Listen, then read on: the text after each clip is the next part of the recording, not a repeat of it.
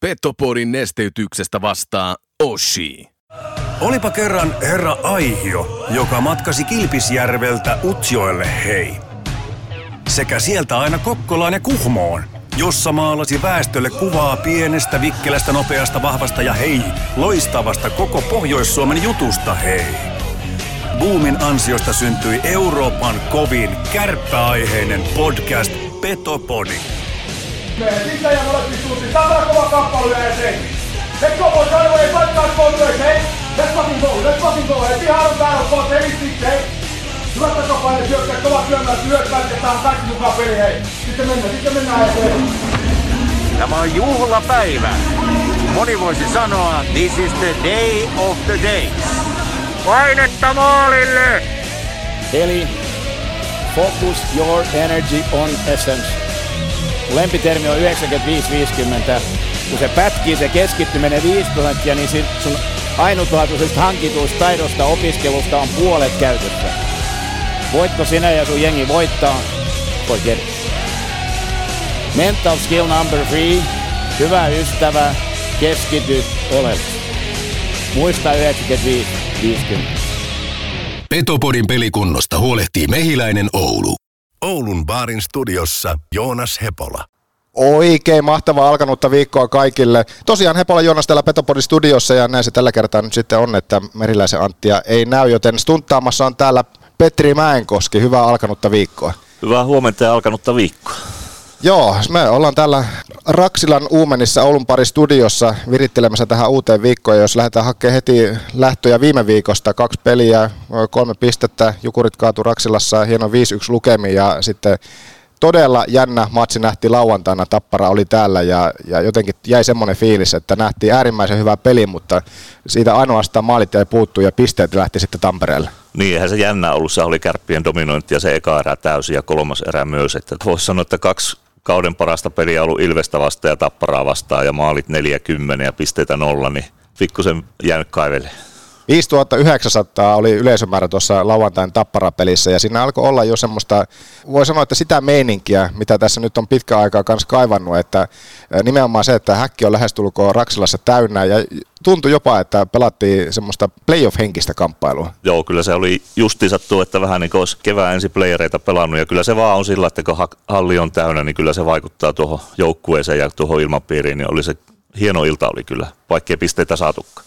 Joo, kyllä. Ja tänään sitten tässä Petopodin jaksossa niin meillä on Ville Hostikka henkilökuvan haastattelussa. Hosti. Hosti on saatu, häntä paljon huhultiin tai pyydeltiin, että pitäisi saada Hostikin, kun siinä Jonas Donskoin jaksossa Jone nosti ne legendaariset rankkarit esille, joita he jauho silloin täällä Raksilassa. Silloin voi sanoa, että ennen vanhaa, kun molemmat kärpäpajassa pelasi. Ja kyllä voi sanoa, että Hostin juttuhetki, joka tuossa Antikassa aikaisemmin päästiin tekemään, niin on sellainen, että siinä sitä lennokkuutta riittää. Ja mahtavaa oli päästä kuulemaan, että mitä miehelle tällä hetkellä kuuluu. Joo, maalivahdet on aina oma, oma persoonansa ja Hosti oli kyllä kärkipäässä siellä, mitä, mitä Oulussa oli, mutta tota, liekköhän saanut hoidettua sitä kärppäpelisysteemiä Joonakselle, siitähän taisi olla puhetta jossain vaiheessa. Muun muassa siitä, joo, no ei paljastella enempää, se kuullaan tämän jakson päätteeksi ja koitetaan sitten, no Ana täällä ei ole nyt hallilla, niin Jontte koittaa sieltä käydä kaivamassa vähän kommentteja myöskin kärppäleiristä viime viikon osalta, mutta tosiaan voi sanoa, että kärppäasiantuntija Petri Mäenkoski on täällä. Mä muistan, kun se oli joku 2010 vuosi, kun mä olin ensimmäistä kertaa Mekan kiekkoradiota pitämässä ja silloin oikeastaan suhun täällä hallilla törmäsi ja silloin tutustuttiin ja sä oot kärppiä seurannut ainakin sata vuotta. Joo, sata vuotta tulee ensi vuonna täyteen. Ihan lyhyesti kerro tässä, oot sä Petopodissakin, niin on henkilökuvaakin susta kuultu, mutta kerro ihan lyhyesti tähän alkuun, että mikä mies on Petri Mäenkoski? No, mä oon tota, tommonen keski-ikäinen kärppäkannattaja aikoinaan, aikoinaan tota 80-luvun alussa. Ensimmäiset pelit näin täällä Raksilassa ja siitä se lähti sitten ja tota, aikoinaan sitten Helsinkiin opiskelemaan. Siellä perustettiin paikallinen faniyhdistys, joka on nyt sitten viidestä henkilöstä kasvanut aika isoksi. Ja sitten tultiin takaisin Ouluun ja täällä tuli oltua sitten monessa, monessa mukana paikallisessa faniyhdistyksessä puheenjohtajanakin jokunen vuosi ja sitten tuota kaikenlaista, kaikenlaista tuota diipadaapaa siihen tuota, tuommoista kirjallista toimintaa ja radiotoimintaa ja nyt, nyt ollaan sitten jopa sponsorina. Kärppäpelit tulee aika kovalla prosentilla nähtyä ja on nähty jo monta siis vuosikymmentä. Kyllä ne on aika lailla tullut, tullut nähtyä, että tota, jos ei paikan päälle pääse, niin sitten jotain muuta kautta. Siitä on nyt aikaa, kun olet viimeksi tässä meillä Petopodissakin ollut, niin nyt on kausi polkastu käyntiin ja, ja tosiaan vahva viikko Kärpillä viime viikko, niin millä miettei sinä olet seurannut kautta tähän mennessä? No kausi on nyt, mitä tässä on viidennes pelattu, vähän ylikin ja tota, jokainen joukkuehan muuttuu aina seuraavaksi kaudeksi, eli se rakentaa sitä omaa tarinaansa, mutta niinkö, niinkö, niinkö. Tällä kaudella on ollut jo monta peliä semmoista kärppää, mitä ei ole nähnyt moneen vuoteen, eli tuota, niinkö aika hyvällä, hyvällä mallilla ollaan menossa koko ajan eteenpäin, vaikka tuota, nyttenkin oli kovia vastustajia, miltä ei saatu pisteitä, mutta niin hallittiin niitä pelejä, että enemmän olisi huolestunut, jos ei niitä maalipaikkoja luotas. Kyllä se jossain vaiheessa alkaa napsua ne maalikki, että tuota, luottavaisen mieli on siihen ja sitten jossain vaiheessa puhuttiin, että kärpät on hidas joukkue, raskas jalkane. Jukurit taitaa olla se kaikista kevyt jalkaisin joukkue liikassa ja kärpät luisteli melkein Jukureilta jalat alta ja Tapparaa vastaan, niin Tapparahan oli ihan jaloissa. Jos tuohon viime viikkoon peilaan, niin se varmasti loi semmoista hyvää uskoa just tuohon tekemiseen. Se, että ja siihen vielä lisäksi se Ilvespeli, joka, no siitäkään ei pisteitä tullut, mutta täälläkin niin toki Petopodissa kriittisesti katsellaan, että kärppä edesottamuksia, mutta kyllä tuohon vedote jo pelkästään tuohon lauantai viimeisimpään peliin, niin jotenkin jätti semmoista vahvaa uskoa, että siinä oli niin paljon hyviä asioita. Minkälaisia pelin sisäisiä hyviä asioita nostat Petri siitä pelistä esille? No kyllähän se oli nopeaa kiekkoa, käännettiin nopeasti ja sitten mitä lähdettiin omista, niin oli, oli tuommoisella pitkällä syötölläkin haettiin monesti, päästiin ylivoimahyökkäykseen, maalipaikkoja, eka erän jälkeen se olisi voinut olla 7-0 ilman Heliankoa ja sitä vähän tota, huonoa viimeistelyä. Edelleenkin siinä on tietenkin puutteita t- tähän aikaan vuodesta, mutta missä se ero tuli nyt paitsi siinä tehokkuudessa, mutta niin tota, sanotaan tuossa molempien maalien edustalta viisi metriä se alue, niin kyllä niin tappara oli siinä paljon tylympi kaksi viimeistä toki tyhjiin, mutta erikoistilanne tehokkuus. Se teki sen yhden YV-maalin, Kärpillä oli kuitenkin jälleen se neljä YV-paikkaa. Joo, siinä tulee myös se ero, että tuota, varsinkin kun kevättä kohti mennään, niin viidellä viittä vastaan tulee olemaan tosi tasaisia pelejä, eli se ylivoima ja alivoima tulee korostumaan mitä pitemmälle mennään.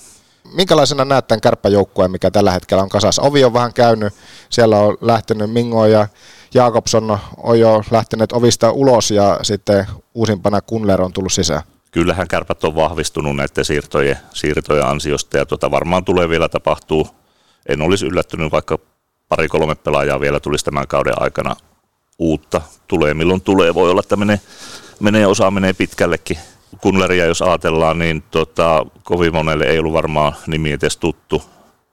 Mutta Karolaina Karolana organisaatiosta ja heillä ei ole AHL-joukkuetta ollenkaan, eli sen takia sieltä tulee paljon pelaajia Eurooppaan ja Suomenkin on tullut, on tullut Koivusta, Kun, Kunleri ja nyt tuli Honka, tuli tuonne Jyppiin. Niin tota, pari peliä, mitä on nähnyt livenä ja mitä on sitten nähnyt aikaisemmin noita pätkiä tuolta internetistä, niin tota, tulee varmaan olemaan aika hyvä, hyvä vahvistus Kärpille sillä, että liikkuva kaveria, mitä pari peliä on näyttänyt, niin aika hyvä pelikäsitys ja laukaus on piru hyvä, mutta saisi käyttää vähän enemmän. Et eka pelissä muutaman kerran kun lauko, niin oli jo, oli jo aika lähellä, taisi ylärimaa, vai toloppako siinä oli yksi kilahti päivän väliä, torstai lauantai oli pelipäivät, niin ainakin jotenkin omaa silmään tuntuu, että ehkä se torstai startti, niin siihen sai ladattua hyvin, mutta se lauantai-peli tuli sitten aika nopeasti heti sen no Mun päälle. mielestä oli myös sillä, että torstaina oli ehkä vähän tasapainoisempi peli, mutta tuota, täytyy miettiä myös sitä, että torstaina oli vastassa Jukurit ja lauantaina Tappara. Ja ketjukoostumuksia, niitäkin tässä paljon on muuteltu ja muuttunut kauan edetessä. Toki tietyt kombinaatiot alkaa löytää ja loksahalla kohille. Joo, eli tuota, siellä on alkanut hyviä aiheita löytymään, eli tuo Kemppainen, Antone, Turunen, se alkaa olla aika valmis, että siihen ei kannata lähteä kovin hirveästi sörkkimään. Antonen toki voisi myös käyttää sitä laukausta enemmän, että aika paljon tullut siirreltyä sitten, ja tuntuu vähän, että tuota, molemmat Kemppainen ja Antonen hakee aina sitä Turusta, että tee sinä. Voisi itsekin käyttää enemmän sitä nelosketju, liikan paras ykkösketju, nyt kun Kunleri tuli siihen, niin kun saavat siihen muutaman pelin, pelin tota, vielä alle, niin alkaa tulla kyllä tulosta. Mä luotan siihen. Siinä on aika, aika liukkaat ja maaliahneet laiturit ja sitten Bunnamani keskellä, niin tekee hirviän määrän töitä joka peli, mutta ei vaan mistään upon. Mutta se voi olla sillä niin kuin yhdellä kaudella oli Haatajallakin, että mentiin tuonne marras-joulukuulle ja ei tyhjää mene ja sitten tota yhtäkkiä vaan joku tuuripomppu maalin, maalin takaa puolustajan perseen kautta maaliin ja sen jälkeen joka laukaus uppua. Että se on niin pienestä kiinni. Ei ole ehkä itsekään saanut sitä määrää pisteitä, mitä on, on halunnut, mutta jos mietitään niin kolme peliä taaksepäin, niin oli kärppien kultakypärä. Että kauttaaltaan niin tota, aika, aika vähän kärpät on niitä pisteitä tehnyt, että tota, hänkin on semmoinen, että saa vaan muutaman onnistumisen tuosta, niin mä uskon, että alkaa, alkaa sitten niin tuota paukkumaan. Yli 40 pinnaa tekee tällä kaudella mikä odotusarvo sitten, tämä on miele, mun mielestä tosi mielenkiintoinen tämä Koivunen Kunler sitten, mikäli he samassa, samassa ketjussa tulee pelaamaan tuon oikeastaan Karoliina, Karolaina myöskin tuon linkin kautta, että heille jotenkin, jotenkin semmoinen hieno mahdollisuus. On sillä, että siinä on kokenut pelaaja keskellä ja kaksi nuorta laidalla ja niin kuin näkee tuon Bunnamanin puolustusaktiivisuuden, niin monesti on ensimmäisenä alhaalla pakkien apuna siellä ja tuota, liukkaat laiturit siinä, niin saadaan tota, Koivuselle ja Kunlerille kiekkoa vauhtia sinne, niin tota, tulee olemaan, mitä pitemmälle mennään ja saavat enemmän pelejä alle, niin tulee olemaan tosi kova ketju. Teemu Turunen, kultakypärä tällä hetkellä liekehti viime viikolla Jukureita vastaan neljän pisteiltä, olisi voinut varmaan olla jopa kymmenenkin pisteiltä ehkä, mutta niin kuin sanoit tästä kentästä Kemppainen, Antonen, Turunen, niin jotenkin tuntuu, että nyt on alkanut hyvin napsahtelemaan kohille.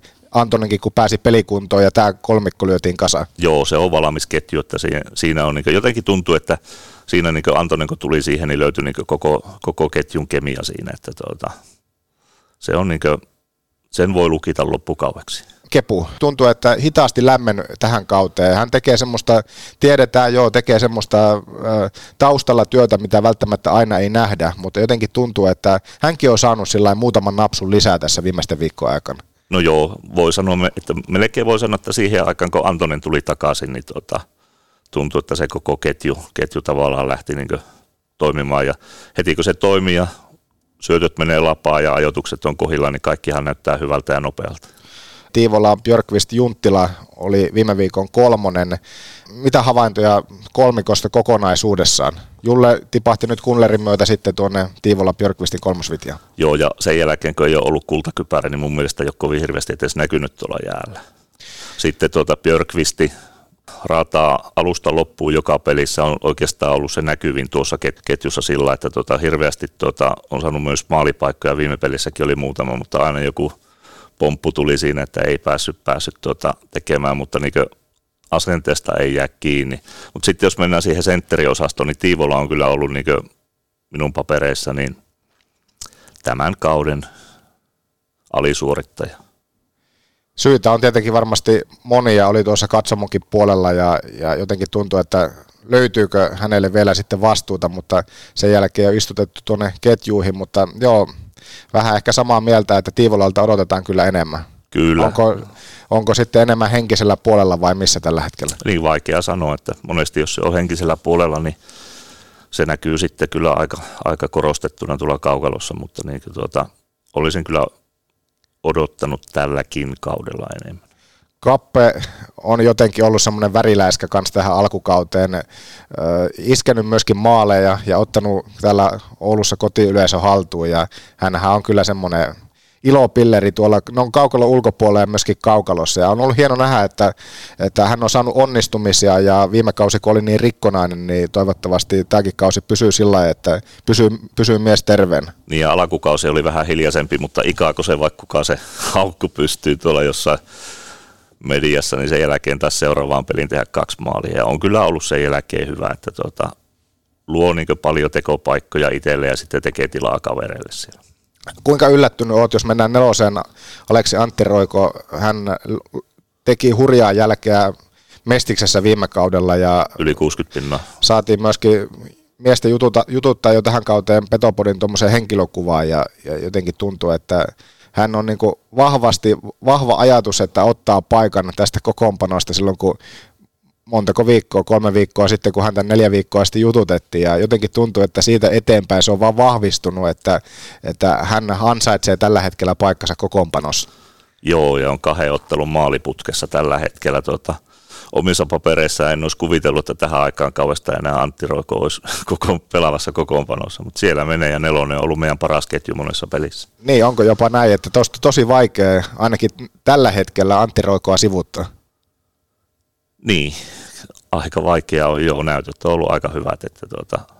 Hyry ja Anttila loi sitä pohjaa tavallaan tai sen tandemin neloskenttä jo viime kaudelle ja hyvin jo sitten Antti Roiko tuohon hypännyt tuohon ketjuun mukaan, mutta minkälaisena, miten sinä näet tämän Hyryn ja Anttila yhteistyö? Jotenkin tuntuu, että he löysi sen kemian jo viime kaudella. Se oli jo viime kaudella hyvä ja se on jatkunut siitä ja tuota, onko Hyry tällä hetkellä, onko toiseksi vai kolmanneksi paras pistemieskin kärpisä, että tuota, ja plus-miinus tilasta, jos katsoo, niin taitaa olla aika, aika kärkipäässä, että tuota, mutta sitähän me ei tiedä koskaan, miten loukkaantumisia tulee, tuleeko vahvistuksia, mutta tuota, jos, jos kuvitellaan, että tuota nelosta pitäisi lähteä rikkomaan tai muuttamaan, niin, niin, niin vink vink Björkvisti siihen Antti Roikon paikalle, olisi aika paha.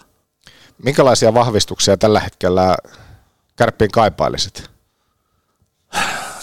Semmoinen tylyhampaaton kanukkipakki ja sitten tota, sitten voisi olla tota, Miltä markkina tällä sen, hetkellä näyttää? Sen, sä... Sentteri semmoinen, joka vähän poikkeaisi tuosta. Tällä hetkellä tuntuu vähän, että tota, meidän kaikki neljä sentteriä on veistetty samasta puusta. No näin, näinhän se on myöskin Late-lehistötilaisuuksessa tai haastelussa maininnut. Miltä markkina, sä seuraat, sä tiedät aika paljon tarkkaan näitä pelaajamarkkinoita. Miltä markkina tällä hetkellä näyttää? No siellähän on, tota, artistirajahan tulee nyt marraskuussa vastaan, eli tota sen jälkeen alkaa varmaan varmaan tota tulemaan, tulemaan sopimuksia. Ilvesän teki jo eilen liikkuja, sieltä tulee Adam Glendening, tulee, tulee tota puolustukseen. Kyllähän ne aika haasteelliset on ne, on ne markkinat. Sieltä, siellä on se tietty määrä pelaajia ja sitten tota jokainen joukkue hakee sitä ykköspakkia ja ykkössentteriä edelleenkin. edelleenkin ja samaten ma, semmoista kovemman luokan maalivahtia.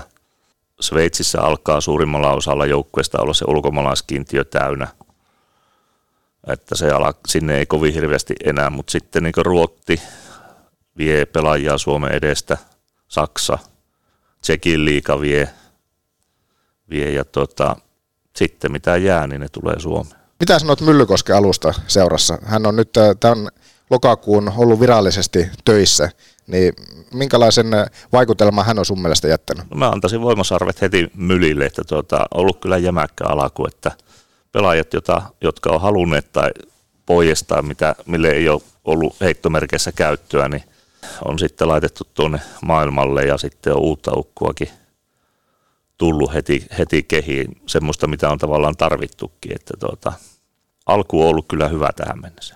Otetaan tähän kohtaan, meillä on jo lähestulkoon perinteinen kansanratio, johon olette saanut laittaa ääniviestejä Petopodin WhatsAppiin ja niitäkin tuossa viikonloppun aikana tuli. Nostetaan muutamia ääniviestejä tähän lähetykseen ja ehkä otetaan niihinkin vähän tässä kiinni. Tänään Ville Hostikka on siis äh, Petopodin äh, äh, laajemmassa haastattelussa tämän jakson päätteeksi ja tuolta Kaukalon laidalta koitetaan sitten saada myöskin kärppäjoukkueen alkuviikon tunnelmointia, mutta tähän kohtaan kansan ration pariin.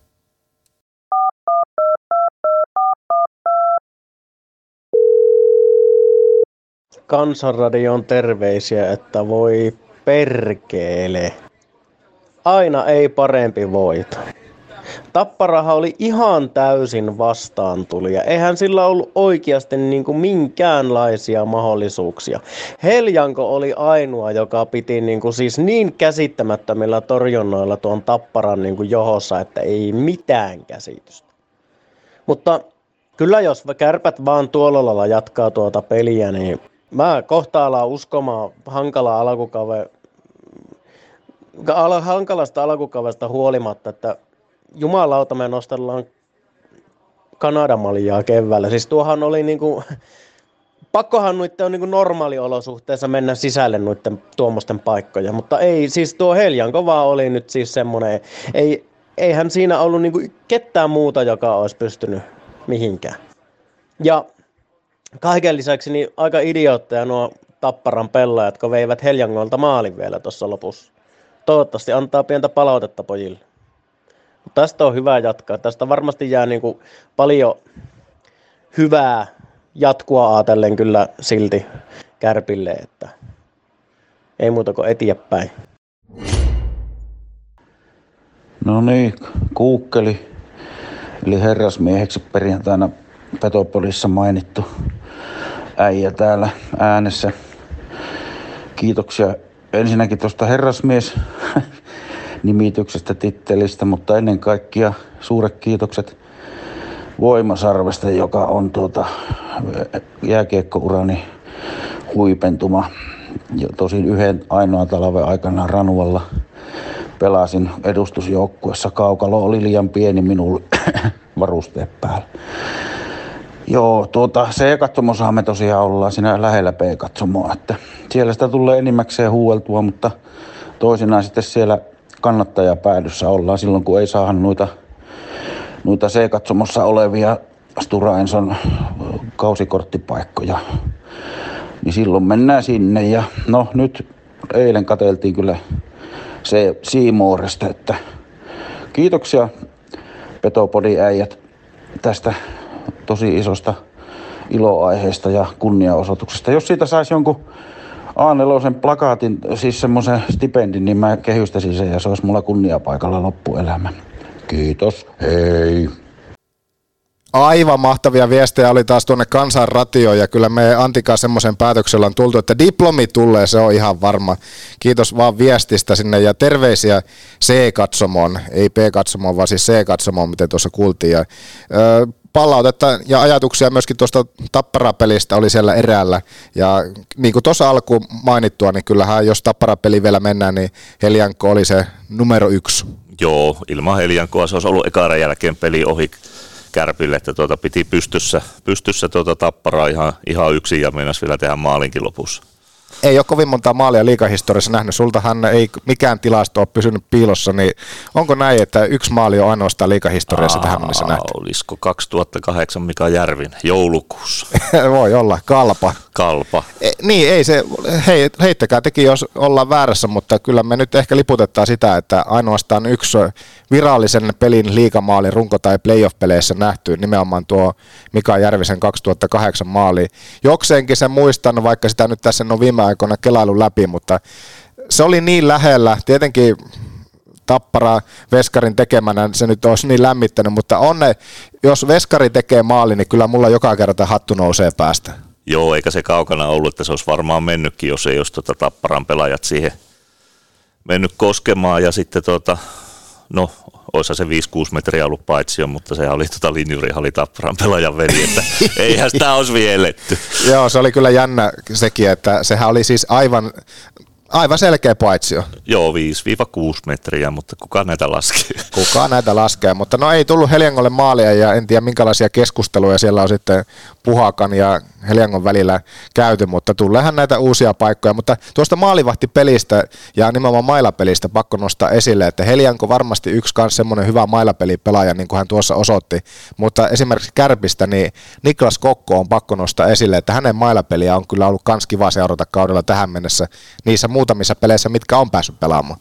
Joo, parempi se kokkuumailla pelaaja on näistä meidän kahdesta maalivahista, että tuota, Nikeellä on vä- vielä vähän kehittämistä sillä osa-alueella. Niin Westerholmin Nikellä. Niin. Mitä maalivahtipeli on sun, sun silmään tällä kaudella? Aina Etelän media puhuu, puhuu sitä, että Kärpillä on maalivahtiongelma, niin, niin joka, tänäkin joka, kaudella. Joka vuosi ja viime kaudellakin oli ongelma ja molemmat taitaa olla tuolla rapakon takana nyt ja samaten edellisellä kaudella.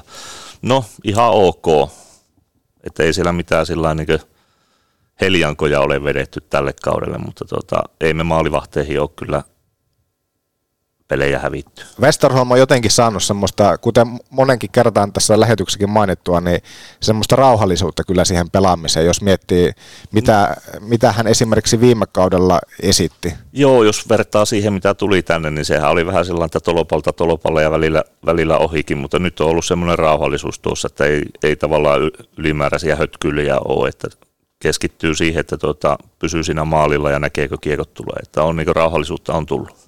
Ja sitten taas Kokko, no muutama peli ainoastaan tällä kaudella ja ikävä loukkaantuminen tuossa vähän aikaa piti sivussa, mutta onneksi on taas sitten palannut rosteriin takaisin, mutta jotenkin hän on mun mielestä kanssa saanut hyviä. Lukkopeli se ensimmäinen peli, niin äärimmäisen vaikea, vähän kutee ja, ja, ja ne mitä meni, niin oliko, oliko nyt sitten otettavissa. Kaikkihan ne aina varmaan on, mutta jotenkin tuntuu, että hän on niin hyvää taustatukea sieltä antanut ja toivottavasti niin ehkä hänellekin tarjosi vielä enemmänkin peliaikaa kuin mitä se jaksotuksella ehkä tällä hetkellä menee. Joo, ja se Hifkin vieraspeli olin katsomassa Helsingissä, niin oli tosi hyvä siinä.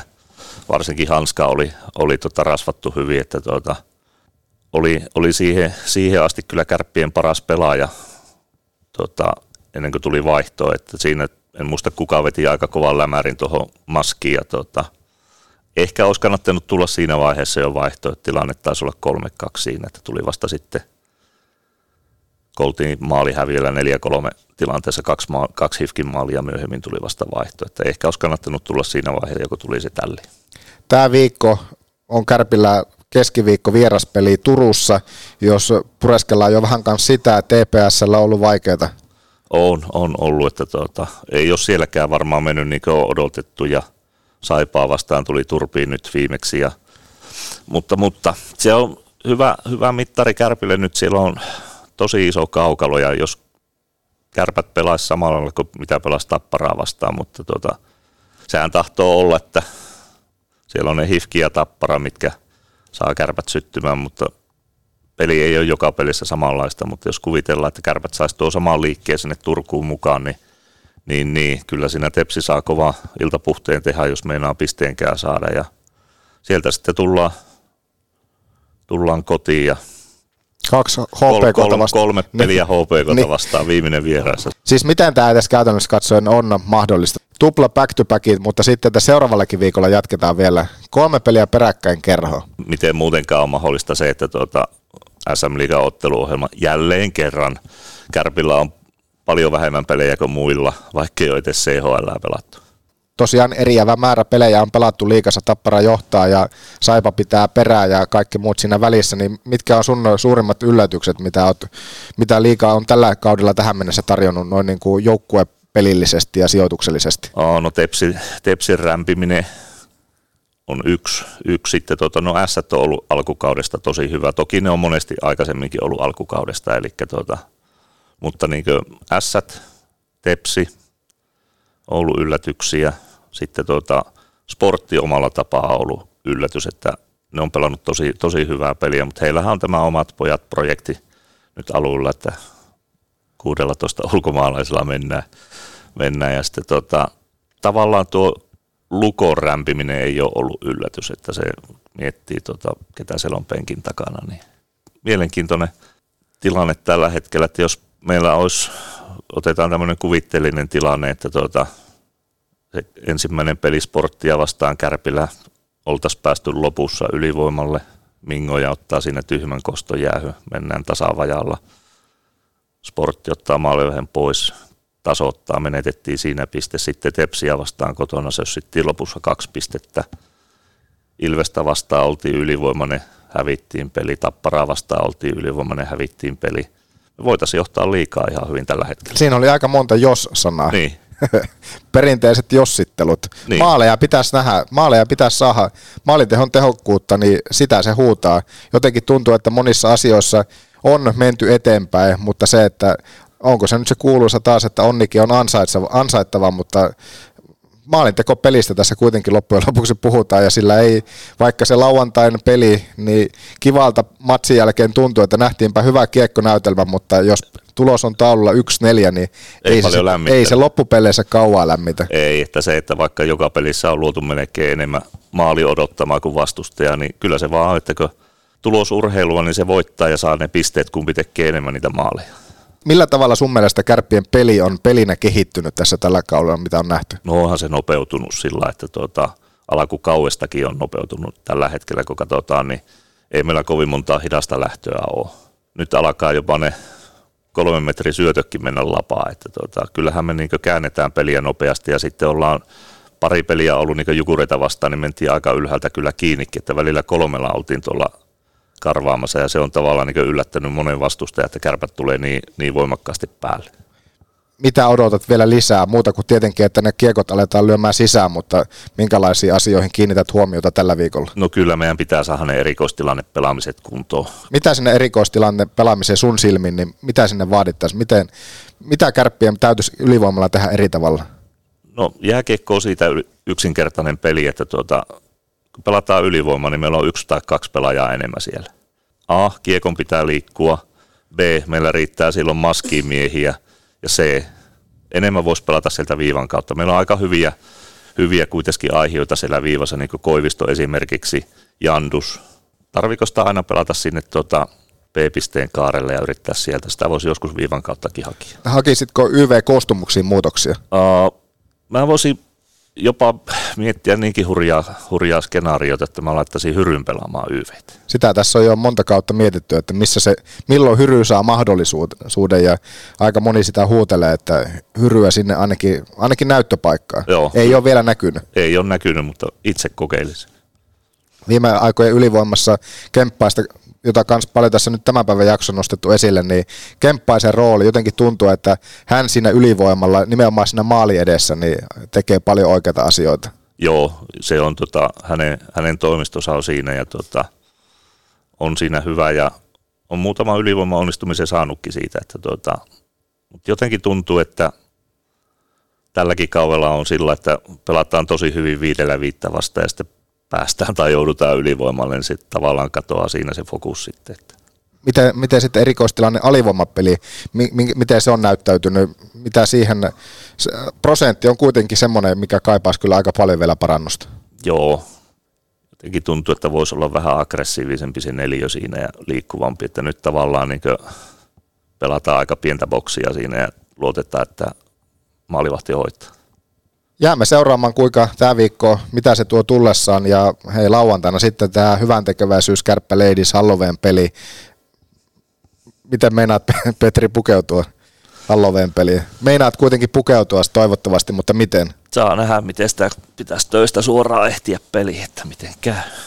Mutta joka tapauksessa siellä on muun muassa näitä Kärppä Ladies äh, kalentereita, Suklaa. suklaakalentereita myynnissä ja tuotto hyvän tekeväisyyteen niin, ja paljon kaikenlaista ekstra happeningia tuossa lauantaina Halloween hyvän, hyvän tekeväisyyspelissä, joten sellaista muun muassa tällä viikolla, viikolla pelien osalta.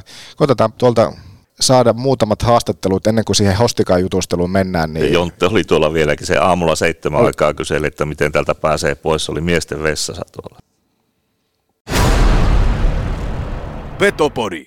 Aina auki, ei koskaan kiinni. Tähän kohtaa kaupallisia. Liikuntakeskus Hukassa vietetään kaveripäivää tämän viikon tiistaista torstaihin, joten nyt se kaveri mukaan treenaamaan ja tutustumaan Hukan laajaan kuntoiluvalikoimaan maksutta.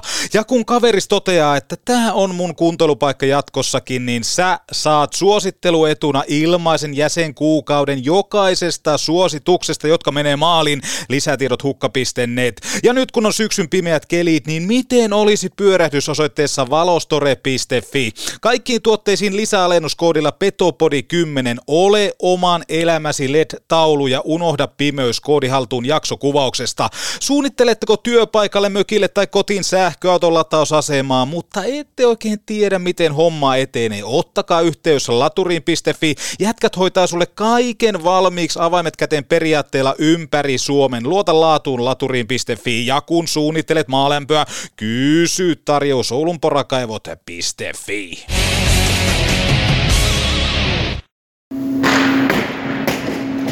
Jonte Kaukolon laidalla ja Ville Kille Koivunen. Uusi viikko alkamassa ja pakko ottaa vähän kiinni tuohon viime viikkoon. Vaikkakaan lauantaina voittoa ei Tappara vastaan tullut, niin oli kyllä vaanivan ja vaarallisen näköistä kärppää kaukalossa. Maalit jäivän puuttuu. Joo, pelattiin mun mielestä hyvää kiekkoa, että kaveri pelasi sen verran aktiivista kiekkoa, niin se mä että siihen oli koko joukkoilla aika helppo lähteä mukaan. Ja pelaat, päästiin pelaamaan omilla vahvuuksilla. Aika paljon paikkoja oli, että vielä kun saisi maaleja sisään noista paikoistakin. Miten ylipäänsä tuota viime viikkoa? Jukureita vastaan tuli hieno voitto ja minkälaisesti kokonaiskuvaa jäi oikeastaan tuosta viime viikosta? Varmaan pelillisesti paras viikko, mitä ollaan pelattu joukkoilla. Että mun mielestä Tappara pelissä oli se yksi kymmenen minuuttia, missä kaveri teki kaksi maalia, oli vähän huonompaa, mutta muuten pelattiin aika väkevä peli ja jopa hallittiinkin peliä aika paljon.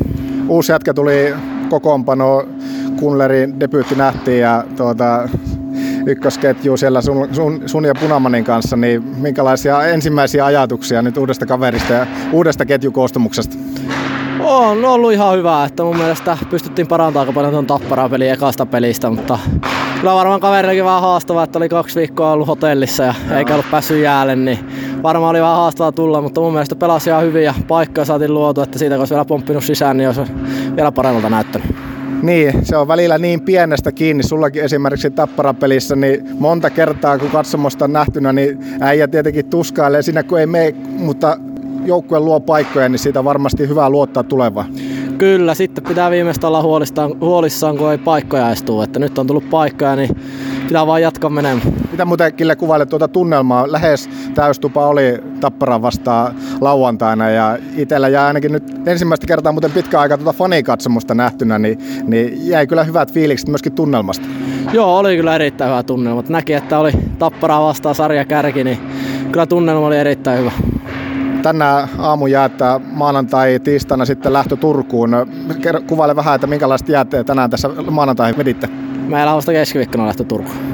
Niin, te menette vasta pelipäivänä, joo. Mm. Tämä on, kato tätä vanhaa aikaa, kun mäkin mietin, että lähdetään päivää ennen. Niin, tällä kaudella mennään vasta pelipäivänä. Miten, jos vertaat viime kausiin, niin nyt kun tämä systeemi on muuttunut, miten vierasreissuun lähdetään, niin mitä, mitä käytännössä, miten käytännössä se on erilainen kuin vertaat viime kausiin? No, en mä nyt tiedä, onko se ihan kauheasti erilainen, että kyllä me nyt ollaan vielä menty en päivää ennen, mutta nyt se muuttuu, että eka kerran mennään näin, okay. että en mä usko, että se kauheasti muuttaa mitään, että on sitä junnun aika paljon vetty samana päivänä, niin luulen, että kyllä se on ihan perushomma.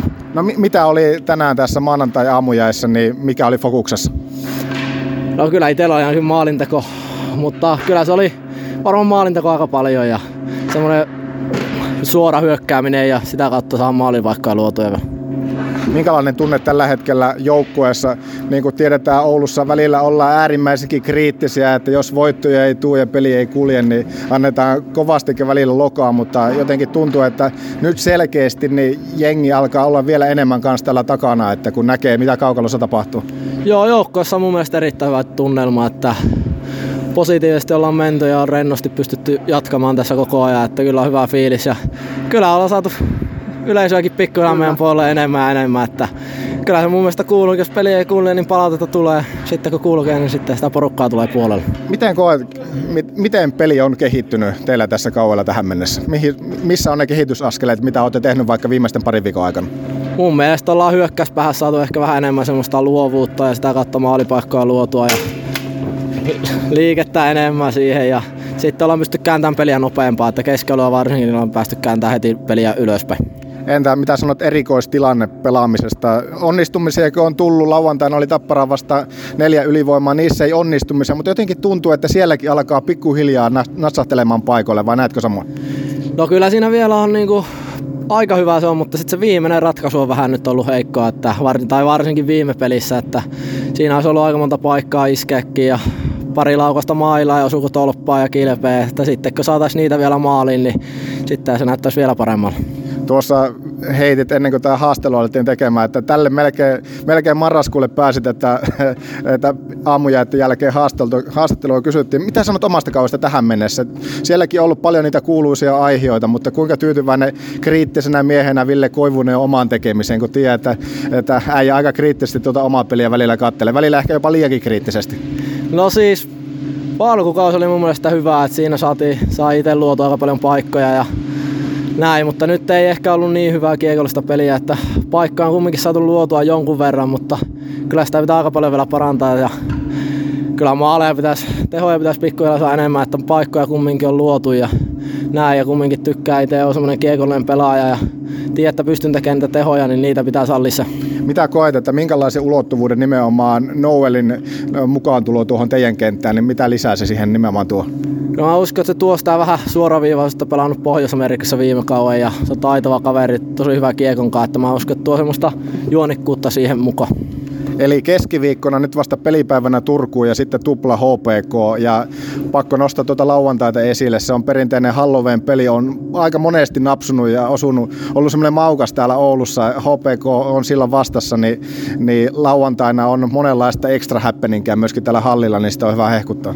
Oo, sitä on hyvä hehkuttaa ja sitä pitääkin hehkuttaa nyt. Miten teillä yleensä, kun tämä peli sitten sen jälkeen niin jatkuu muun muassa tämmöisellä Halloween teemalla. Onko se vai onko tämmöistä Halloween juhlintaa sitten pelin jälkeen luvassa tänä vuonna? On joukkueella oma Halloween tapahtuma siihen, että puut on hommattu ja pelin jälkeen sitten mennään sinne. No, kerros tähän vähän, että minkälaisella kostyymillä Koivunen lähtee sitten tuohon Halloweeniin, kun se aika koittaa? No aika helpolla palomies, kun oli ammatti, ammattiteema siinä, niin palomiehellä mennä.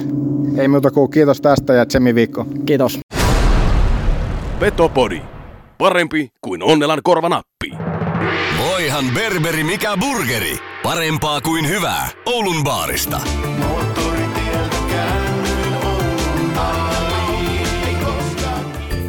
Huoletonta autoilua meiltä. Yksityis- ja yritysliisingit. Autolle.com Äiti, mulla käy koulupaari. Mennään taas sinne, missä ovisepa syvää lääkäri. Lastenmehiläisestä löydät mukavat ja osaavat lastenlääkärit ja muut erikoislääkärit. Ajan saat nopeasti. Myös iltaisin ja viikonloppuisin. Mehiläinen. Elämä tehtävänä jo vuodesta 1909. Petopodin seuraava vieras tottelee Ai, jonkunnäköistä ai, semmoista hienoa statusta, etenkin raahelaisten jääkiekkoilijoiden silmissä. Mies, jolla on aika, aina aikaa torjua rangaistuslaukauksia. Ville Hostikka, tervetuloa Petopodiin. Hyvää huomenta ja oikein mukavaa päästä, päästä mukaan Petopodiin. Miten tota, onko aamu lähtenyt käyntiin näin nauhoituksia, kun lähdetään tässä aamuvarhain tekemään, niin onko teikälle jo monta, monta rankkukisaa alla vai miten on lähtenyt? Eh, joo, mä, mä itse asiassa siirtänyt tämän rankkarikisan vastuun, niin tota, lapset aloitti jääkiekon ja vaikka kovasti yritin välttää, että älkää menkö sinne maaliin, niin molemmat on maaliin ajautunut ja meillä on toi nuorempi, nuorempi jätkä tuolla Lappeenrannassa erätauolla tuollaisia rankkarikisoja aina liikapeleissä, niin se on tainnut nyt kolme kisaa käydä torjumassa siellä. Et se kantaa manttelin periä niin sanotusti. Mahtavaa. Eli tuosta puheenvuorosta siitä voi päätellä sen, että siellä synnyin sijoilla, synnyin kaupungissa Lappeenrannassa vaikutat. Kyllä joo, tai itse asiassa tällä hetkellä ollaan tässä Taipalsaarella, eli Lappeenrannan läheisessä kunnassa, niin täällä, täällä vietetään Saimaan rannalla hienoissa maisemissa. Joo, täällä on hienoja muistoja herännyt kärppäkannatteille nimenomaan just tuon Jonas, Jonas Donskoin haastelun jälkeen, kun siinä nousi Ville Hostikan nimi esille. Ja kyllä eittämättä täytyy itsekin nostaa niitä muutamia haasteluita, mitä silloin täällä kun kärpissä pelasit, niin aina kun ei laukauksia tullut, niin ehti tekemään kaikenlaista.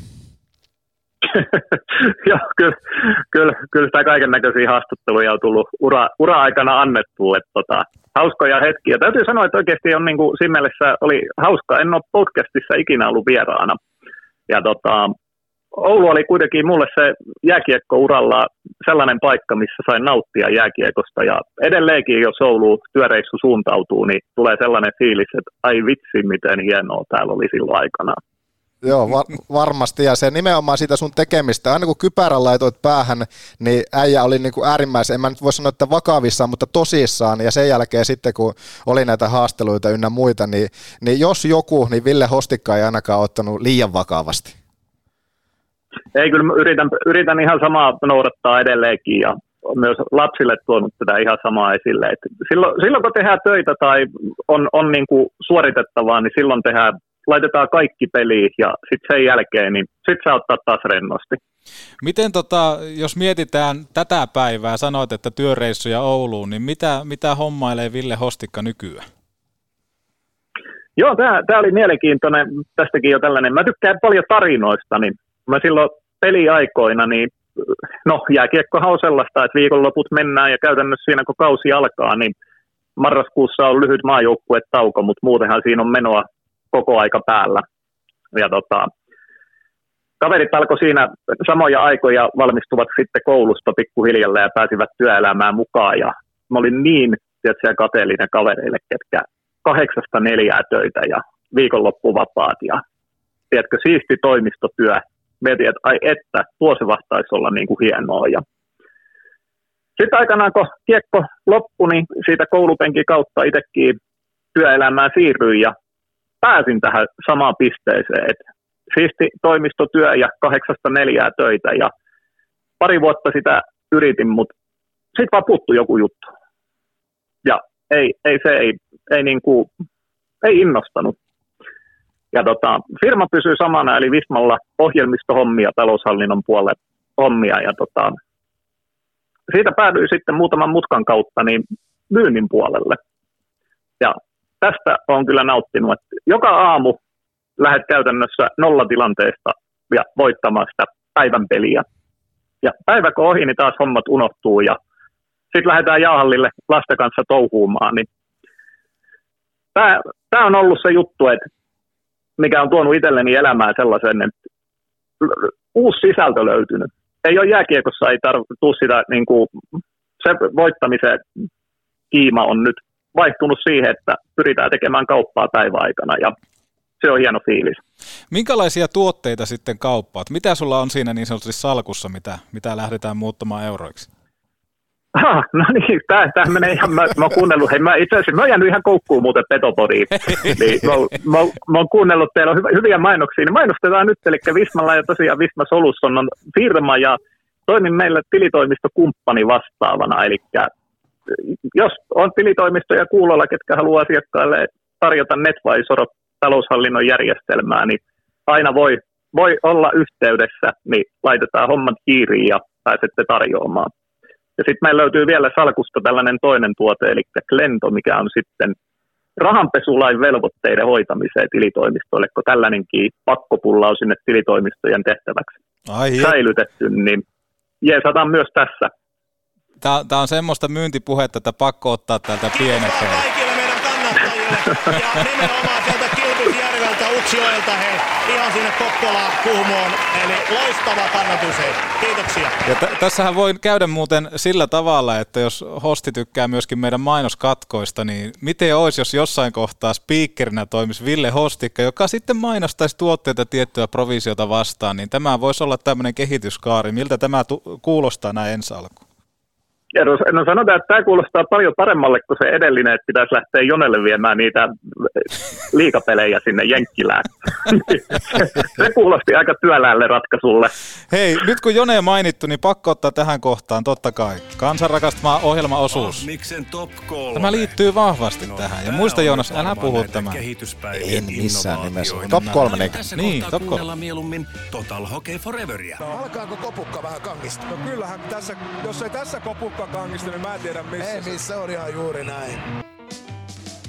Ah, miksen top 3, kun tuttuun tapaan tarjoaa liikuntakeskus Hukka. Menkää laittamaan ruotonne kuntoon hukka.net maailman, ellei jopa Euroopankin monipuolisin kuntoilukeskus. Löydät kaikki pallopelit, dartsit, aulo-oluet ETC osoitteesta hukka.net. Mutta Ville Hostikka, kun mainitsit Joonas Donskoin, niin hänen kanssaan ollaan nyt tässä tehty pitkää taustatyötä ja vähän tutkailtu teikäläisen Instagramia ja siellä aika kovasti nousee aamupalakuvat, kuvat tuota tapetille. Siellä on siis ihan tolkuton määrä kuvia aamupaloista, niin kerro top kolme jutut aamupalapöytään. Ja avaa, minkä takia Instagramissa on niin paljon aamupalakuvia. Lähdetäänkö niistä top kolme aamupalajutuista? Niin Lähdetään vaan. Kyllä, kyllä edelleenkin, tiedätkö, vanha urheilija, niin aamupala on se tärkeä juttu. Ja joka aamu syödään aamupala. Ja kyllä tärkein on kahvi. Ja tämä on ehkä se huono tapa, mutta kahvia täytyy saada heti alkuun ja sen jälkeen aletaan valmistaa aamupalaa. Ja vapaa-päivinä on munakas aamupala ja muuten meidän perhe syö kyllä puuroa käytännössä joka aamu.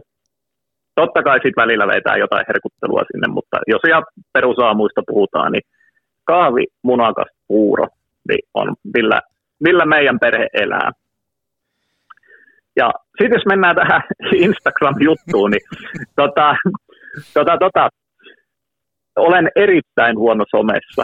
Ja nyt pikkuhiljaa siis olen yrittänyt lähteä muihinkin somealustoihin mukaan, mutta tota, Facebookistahan mulle niin kuin omaa profiilia löydy vieläkään.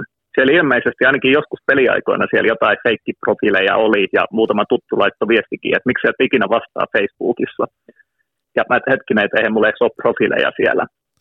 Mutta tota, tota, tota, ne ei ole aitoja siis, jos niitä vielä on. Mutta sitten tämä Insta, Instagram-puoli, niin tota, tämä lähti ihan hassu hauskasta testistä, että laitoin kaverin kanssa vetoa, kuinka monta seuraajaa saan, jos käyn postaamaan joka aamu vuoden ajan aamuvalasta kuvaa. Ja sanotaan, että oletus oli, että niitä seuraajia tulisi huomattavasti enemmän, mutta se oli helvetin huono idea. Saako tästä muuta kiroilla? Saa tietenkin. Mutta mut se, se oli tosiaan, ei, ei lähtenyt lentoon ja idea oli huono, se on kuopattu ja nyt ei tarvi enää, jos alkaa seuraamaan Instagramissa, niin tili on muuten julkinen, niin ei, ei tarvitse pelätä, ei tule enää aamupalakuvia. No, mutta nämä on, mä en ole, nyt vasta lähti ensimmäistä kertaa näitä katsoa, nämä on ihan huikeita, että tässä on käytetty kyllä, ja nyt tähänkin yhteen, nyt on tuplattu tykkäysmäärä tässäkin yhdessä kuvassa, tykkäsin. Mahtavaa.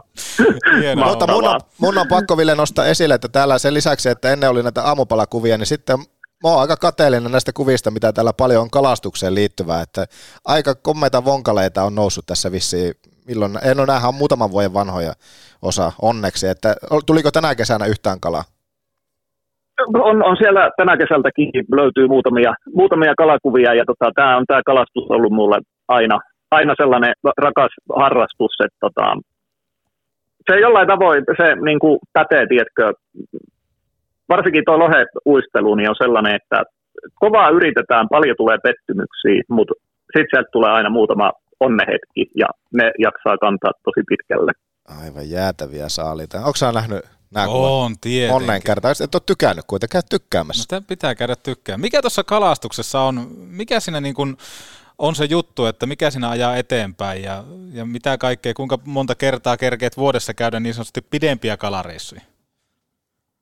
No pidempiä meillä on käyty aina Ahvenanmaalla. Onko me nyt kolme vai neljä vuotta käyty keväällä sellainen viikon, viikon tai muutama päivä ylikin viikon reissu. Ja muuten, muuten mulla on itse asiassa lomat kesältä niin pilkottu tänne syksyllä aina pitkinä viikonloppuina. Nyt mä oon ollut torstaista asti, niin itse asiassa parhaillaankin jo täällä Saimaalla saaressa mökillä ja torstaista sunnuntaihin. Oli tarkoitus kalastaa, nyt osui vaan sen verran myrskyiset kehitteet jäi jäi nämä syksykalastukset tältä viikonlopulta tekemättä. Mutta mut en tiedä, siis jos mennään, niin se on vaan se kalastus, se on, se laitot tietyn määrän vieheitä ja vaikka se kuin luulet osaavas ja tietäväs asioita ja olevas hyvä, niin se opettaa joka kerta yhtä nöyräksi. Ja sitten kun se saat taas se onnistumisen, niin sen jälkeen on niin mahtava fiilis, että jaksaa niin kuin, ei mennä housuissa kestää. Niin se juttu. Tässä on pakko nostaa esille, että sulla on 28. toukokuuta 22 kuvaa nimenomaan sieltä Ahvenanmaalta tuommoinen 18 kiloinen merilohi, mutta se, että mitä, mikä on varustus merilohta kalastaessa, niin sulla on kärppätakki päällä täällä, niin tämä on...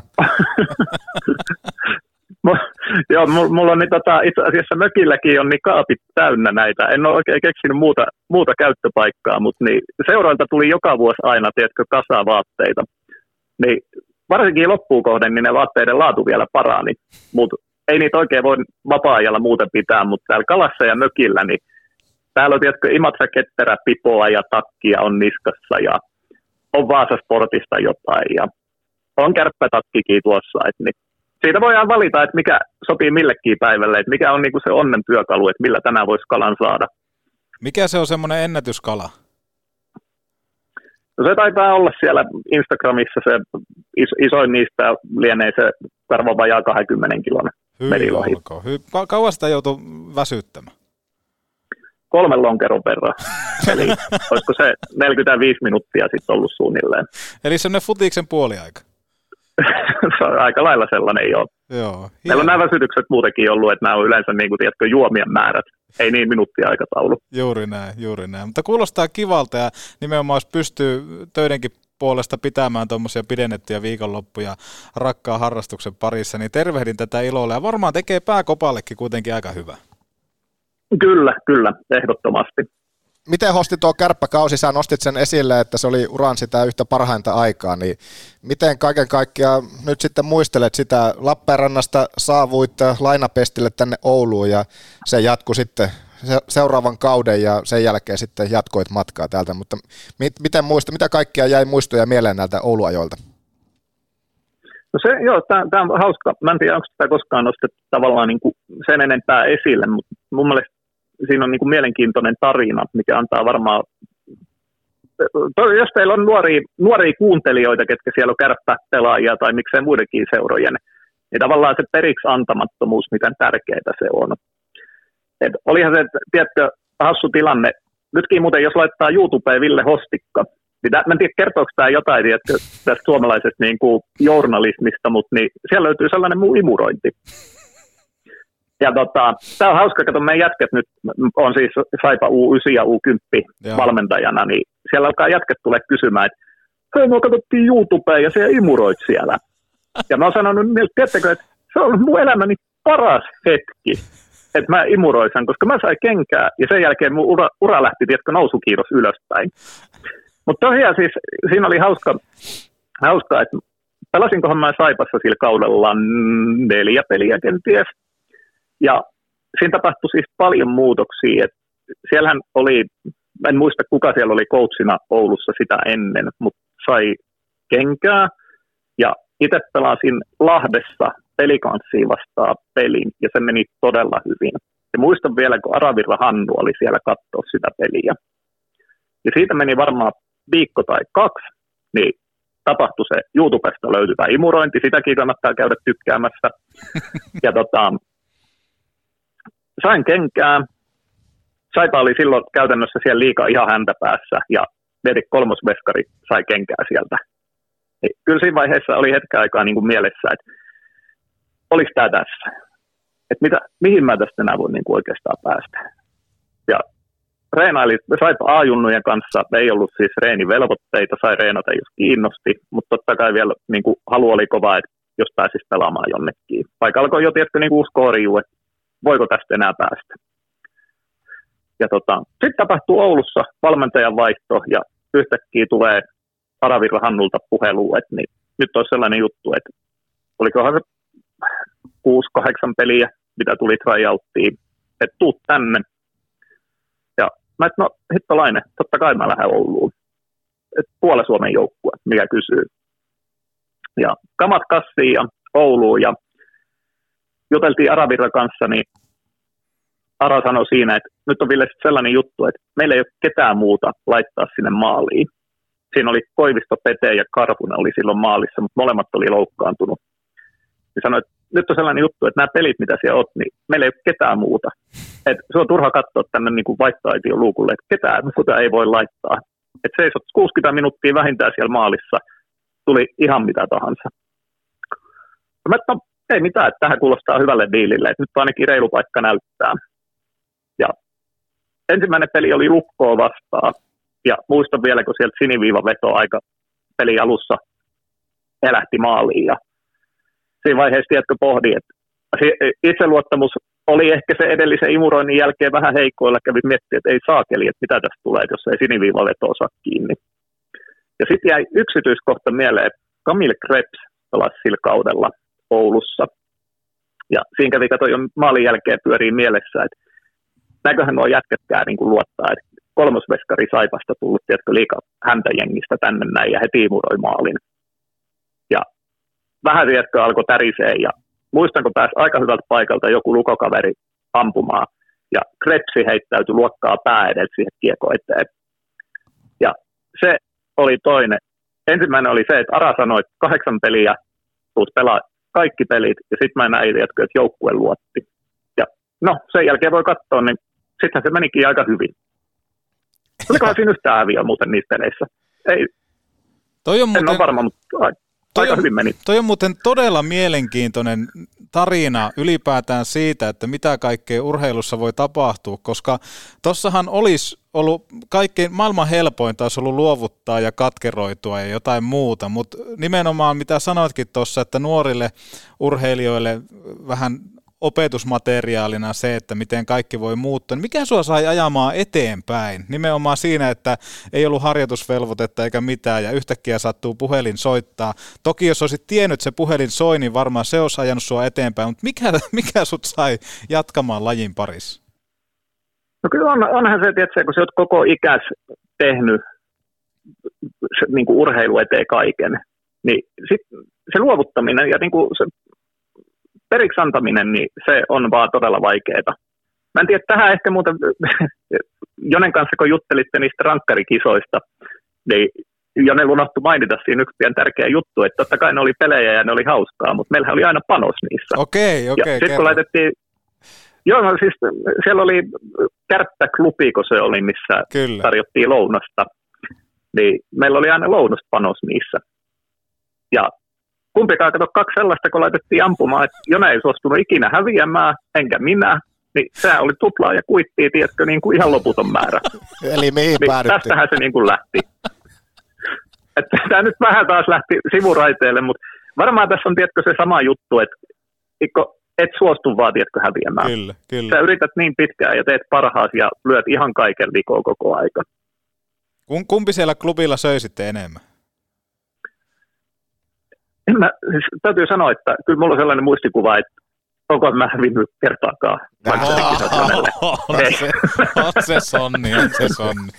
Ei jumala. Mutta hei, tuohon pakko ottaa kiinni, kun sanoit tota, että aloit miettiä, että, että nimenomaan, että miten joukkue luottaa ja näin poispäin, niin aina on puhuttu siitä maalivahtien pääkopasta ja miten heidän pitää kuitenkin nollata kaikki muut, niin minkälaista se oli tulla Saipasta sitten kärppiin isoon seuraan. Toki Kärpilläkin oli siinä vaikeita aikaa, ei menestystä sillä tavalla tullut, mihin oltiin totuttu, mutta tota, mitä, mitä aistit ylipäätään siitä, että kun tulet pienemmästä seurasta kärppiin, missä sitten taas se oletusarvo on paljon kovempi ja samaan aikaan joudut kuitenkin kamppailemaan se oman pääkopankaan, että mitähän muuta ajattelee. Et nimenomaan sä oot ollut perussuomalainen kyllä siinä mielessä, että sä oot hirveänä ajatellut, että mitähän noin muut ajattelee musta.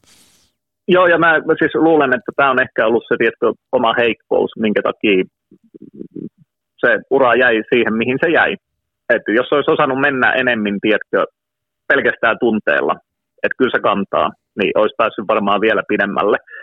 Mä, mä itse asiassa, siis se oli jännä, mä en Oulussa tuntenut kertaakaan. Mä pohdin, että oliko se siinä, että se Aravirran ne sanat, mitkä se sanoi, että se tulet pelaamaan ne kahdeksan peliä, ja sitten kun ne meni hyvin, niin tiedätkö, kun siinä tuli sellainen, että mä osaan, mä pystyn, niin mulla ei oikeastaan missään vaiheessa edes käynyt mielessä mikään muu vaihtoehto kuin se, että tämä vaan niin kuin tämä homma toimii.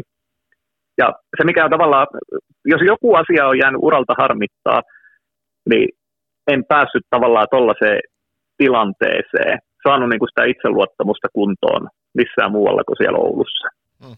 Ja ne kaksi asiaa, mitä on pohtinut jälkikäteen, oli tavallaan ne, että mä huomasin siitä, kun Krepsi hyppäsi päälle sinne kiekko eteen, ja Ara sanoi, että se tulet pelaamaan. Niin tavallaan siinä tuli se, että valmennus luottaa, joukkue luottaa, ja sitten lähti homma kulkemaan. Oh, kyllä kovia juttuja sillä, että kun se luottamus, varsinkin sitten tuommoisessa veskarihommassa, niin se itseluottamus on kaikki kaikessa. Onhan näitä nähty monia tämmöisiä tuhkimotarinoita, että sitten kun yhtäkkiä on vaan klikannut, niin sen jälkeen on ollut täysin ohittamaton. Kyllä, kyllä. Ja tavallaan tuo, niin kuin, tuo on mielenkiintoinen niin kuin koko, kokonaiskenttä, että missä se menee, tiedätkö, kun puhutaan aina, että pakit ei luota maalivahtiin tai maalivahti ei luota pakkeihin. Ja sitten siihen voi ottaa vielä sen, tiedätkö, hyökkäjätkin mukaan, että on siellä maalilla pirun vaikea olla, jos et niin kuin tiedät, että nämä jätkät tekee keskimäärin yhden maalin per peli. Niin se tarkoittaa käytännössä sitä, että sieltä voit tehdä muuten sitten yhtään virhettä eikä oikeastaan saisi mennä niin kuin yhtään maaliin, jos se haluat tapella voitosta. No sä onnistuit silloin hyvin, joka tiesi sitä, että aika paljon olit sitten niin sanotusti mediankin kynsissä, että olit antamassa kommentteja, niin, niin mistä se kans niin kuin just juontaa juorensa se, että se, se sun sillä elekkieli siellä median edessä oli mitä oli? Joo, se, se on vaikea en, mulla on aina ollut se, että niin kuin, tiedätkö, työt, työt tehdään kunnolla, mutta sitten muuten yritetään ottaa kohtuu rennosti ja lunkisti. Että ei tämä elämä, tämä kuitenkin, tässä tehdään virheitä, tiedätkö, ja eteenpäin mennään, niin turhaa tässä on jäädä murehtimaan asioita se enempää. Joo, ja kun ne on hauska, kun se on jäänyt just ne sunkin, monetkin sun kommentit, just tuossa tuli nimenomaan just tämä yksi kommentti, missä sä heitit sen niiden vähien torjuntojen jälkeen, että no siinähän kerkesi liidereitä katella katsomoa, että eikä siinä kiva peli oli, että just joku laittoi viestiä, oliko siihen, kun sun nimi tuossa Jone-haastelussa tuli mainittua, että, että niin kuin maagisia kommentteja, että mieti, jos tuommoista on jäänyt 12 vuoden takaa mieleen, niin on ne ollut, ollut semmoisia niin luokkaa erilaisia, mitä nyt ne perus, että pelattiin hyvä peli. Joo, totta, joo, totta kai. Että, tietysti siinä on aina se, että niille saa sitä tiedätkö, tunnetta ja fiilistä. Että kyllähän sitä niin kuin, tiedätkö, edelleen, mulla oli tuossa oma urako loppu, niin seitsemän vuotta taisin olla käytännössä niin ulkona jääkiekkotouhusta, etten oikeastaan seurannut ollenkaan. Niin, en tiedä, kultaako aika muistot, mutta jotenkin silloin itse pelatessa niin oli vähän, tiedätkö, välisaatto hanskat tippuu ja oli, tiedätkö, sellaista kärhämää siinä maali edessä ja huudeltiin toisellemme ja nyt mitä tapahtuu, niin siellä joku vetää sitten, tiedätkö, toista päähän ja lentää pihalle. Niin vähän niin kuin se tunne ylipäätään ja sitten kaikki lehdistötilaisuudetkin tahtoo olla sellaisia, että se on sitä samaa hokijarkonia ja jauhaa nuo coachit lehdistötilaisuudesta toiseen. Ja olisi kiva, kun siellä välillä tulisi vähän, tiedätkö, on, onneksi meillä on Risto sentään, kuka siellä tuffa uima, uimalakkina painaa menemään vähän värikynällä. Nimenomaan. Se, se myy aina kuitenkin pikkusen enemmän lippuja joku tuommoinen, että otetaan kantaa tai kerrotaan jotain semmoista vähän erilaista näkökulmaa tässä, että mennään perus meidän peli akselilla, mikä on suoraan tulostettu jostain Vierumäen faksista, että näitä asioita kannattaa kertoa lehdistölle. Kyllä, kyllä, juuri näin, juuri näin. Mitä sitten, jos mietitään tätä Oulu-aikaa, niin mitä arjessa tehtiin eri tavalla? Sulle annettiin totta kai enemmän vastuuta, se on selkeä, mutta oliko arjessa jotain eroa, miten se erosi sitten vaikka Lappeenrannasta tai Mikkelistä tai muusta ajasta? On, onhan se siis huikea. Olihan kärpät jo silloin, niin kuin, tiedätkö, organisaationa ihan eri tiedätkö, tasolla, ihan kaikin puolin.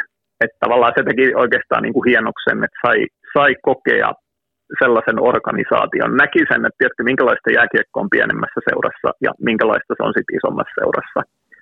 Et Oulussa, tiedätkö, se, että kapteenisto kanssa käytiin läpi, että hei mennäänkö lentämällä vai otetaanko pussi. Ja kapteenisto, jos sanoi, että hei olisi järkevämpi ottaa lentokone, niin sehän muuten sitten järjestyi.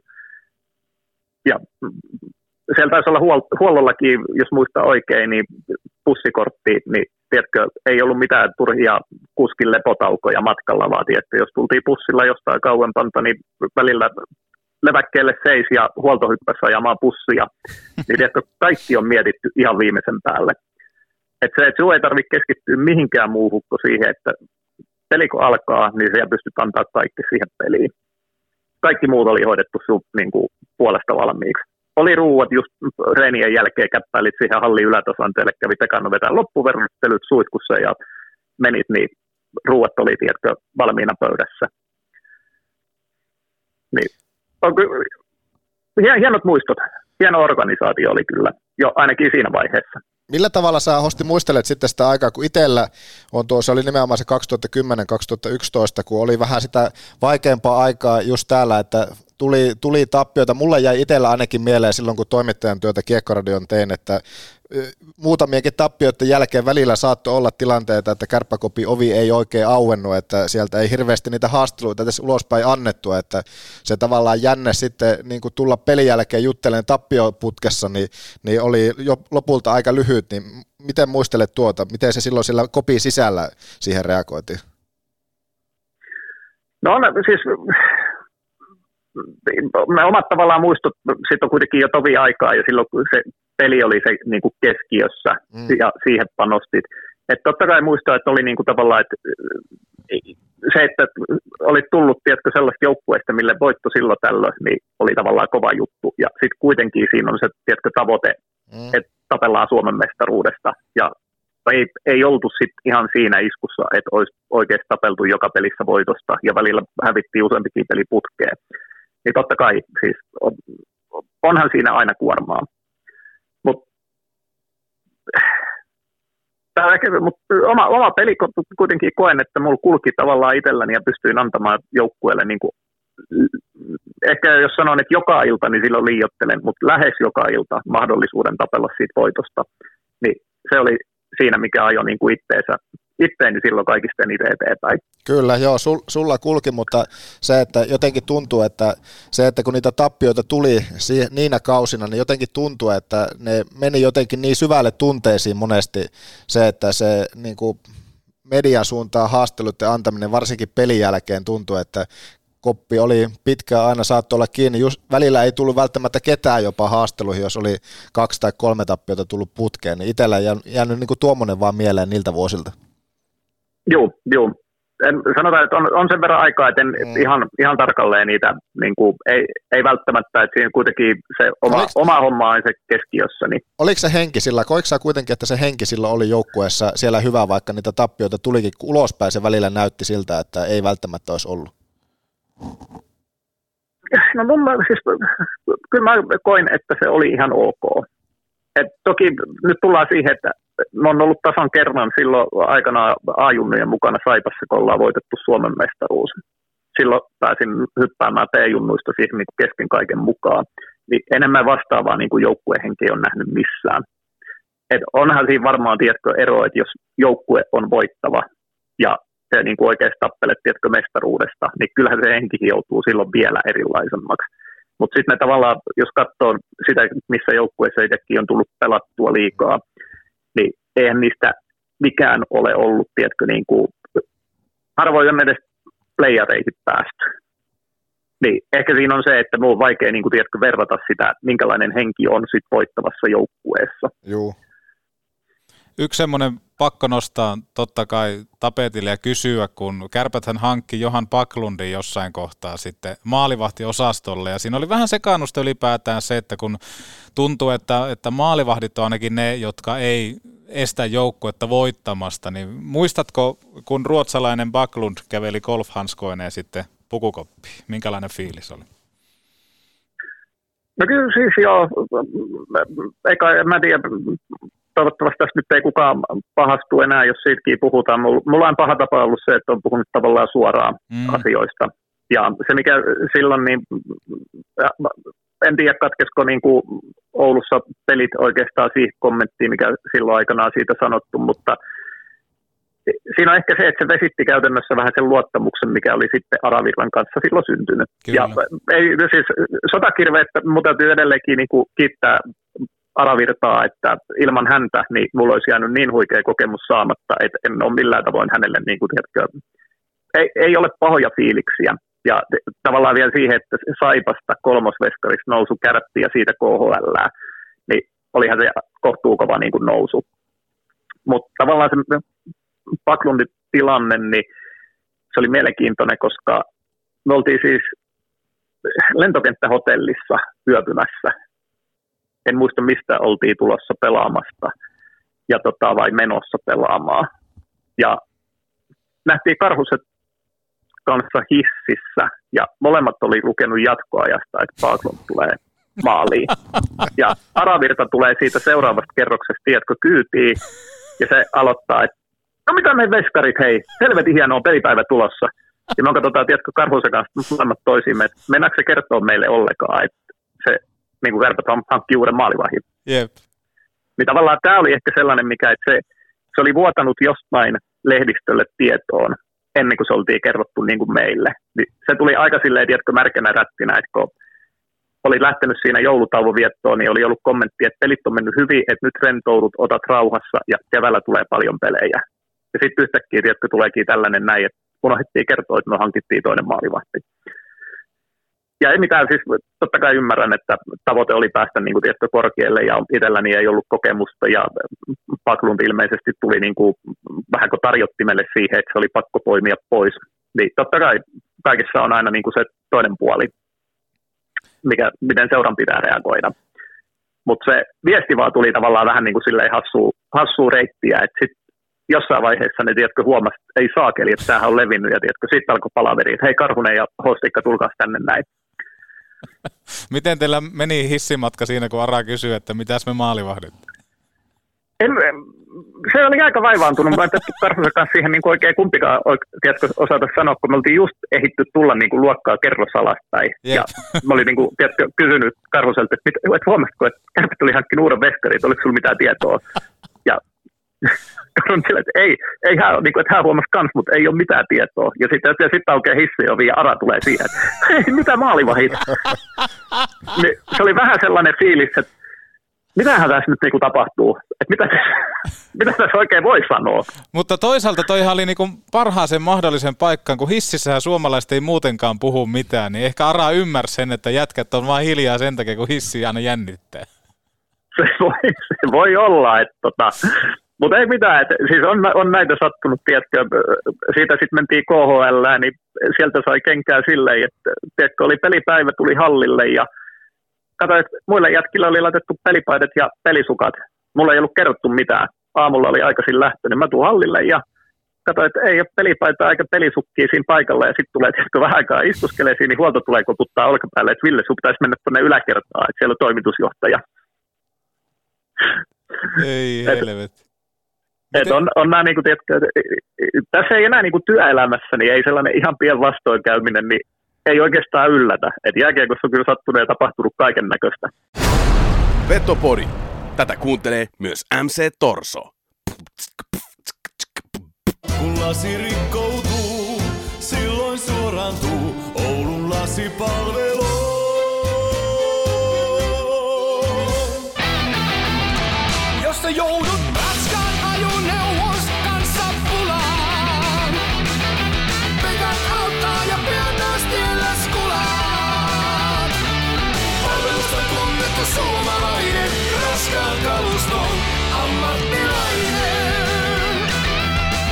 Pekant. Oulu ja Lieto sekä pekant.fi. Issonkin äläkään. Grillillännen maistuvimmat evät. Ramin grilliltä, Kempeleestä. Miten tota ylipäätään se KHL-kuvio, siellä tosiaan yksi ottelu kirjattiin tilastoihin, niin miten se sai alkunsa, että, että Oulusta sitten lähdettiin KHL? Se oli tuonne Pratislava suuntaan. Joo, se oli, se oli Pratislava suuntaan ja no siinä kesällä tuli tietoa, että tällainen niin kuin, mahdollisuus olisi, että olivat seuranneet ja Kärpät kai teki jonkinnäköistä yhteistyötä seuran kanssa ja olivat sitten kiinnostuneet, olihan nyt niin kuin, tilastot oli ihan ok. Ja tota, sitä kesällä pitkään pohdittiin ja itsekin kävin, että mulla olisi ollut vielä Oulussa jatkunut sopimus ja viihdyi tosi hyvin ja siellä oli tavallaan, niin kuin, koin, että jollain aikavälillähän kärpät tulee taatusti menestymään. Ja sitten taas Bratislava on käytännössä niin kuin uusi joukkue KHL, mikä tarkoittaa sitä, että lähdetään taas, tiedätkö, sieltä niin kuin sarja häntä päästä taisteleen. Okei, niin kyllä pelasi itse asiassa yllättävän hyvin silloin alkuun. Ja tota, pitkään mietin ja kun se tarjous tuli siihen pöydälle ja olihan se pakko sitten lähteä kokeilemaan, koska pohdin, että jos sen tähän, tähän junaan nyt hyppää, niin tätä ei välttämättä tule enää koskaan, tiedätkö, eteen. Ja onhan se jonkinnäköinen meritti. Ei Lappeenrannassa hirveän monta, vaikka jäikin yhden pelin mittaiseksi, niin ei Lappeenrannassa hirveän montaa maalivahtia tai pelaajaa ole, ketkä on KHL käynyt pelaamassa. Mitä siinä sitten noin pelaajalle tapahtuu, kun huolto koputtaa olkapäähän, että hei, toimitusjohtajalla olisi asiaa, niin tota, mitä se niinku etenee sitten? Kuinka kiusallista se ennen kaikkea on ja miten tämä niinku kaikki tämmöiset käytännön rutiinit lähtee sitä hoituu? Et mennäänkö sitten kämpälle ja pakataan kamat ja lähdetään vaan pois vai pystytkö avaamaan tätä yhtä? No siinä, meillähän on pelaajilla käytännössä lähestulkoon kaikilla on pelaaja-agentit. Niin sitä, sitä kautta, että käytännössä tuossa nyt mulle tieto kerrottiin suoraan seuralta. Ja sitten se lähti etenee sen kautta, että pelaajagentti lähtee ole seuraa yhteydessä, että mitä, mitäs nyt tehdään, että mitä sopimusta halutaan purkaa ja mitkä on niin kuin jatkokuviot, että mihin päästäänkö neuvottelemaan heti uutta diiliä vai pitääkö jäädä vielä niin kuin, tiedätkö, neuvottelemaan, että saadaan se sopimus purettua. Niin, ei siinä oikeastaan, tuossa on käytännössä se ainut syy, minkä takia nuo pelaajakentit on mun mielestä hyviä olla olemassa. Et, niin, ei, ei tarvii, se voi itse keskittyä taas siihen olennaiseen, että pidä itse kunnossa, on valmiina, koska se seuraava paikka tulee sitten taas jollain aikataululla jostain päin. Ja sen jälkeen sitten niin ura vielä jatkuu muutaman kauden verran. Turussa kerkisit käydä ja sitten vielä sportissakin olit sen yhden sesongin. Okay, joo, kyllä, kyllä. Et, et siinä, siinä oli jälkikäteen aina voi jossitella, että olisiko pitänyt jotain muita seuroja kenties valita.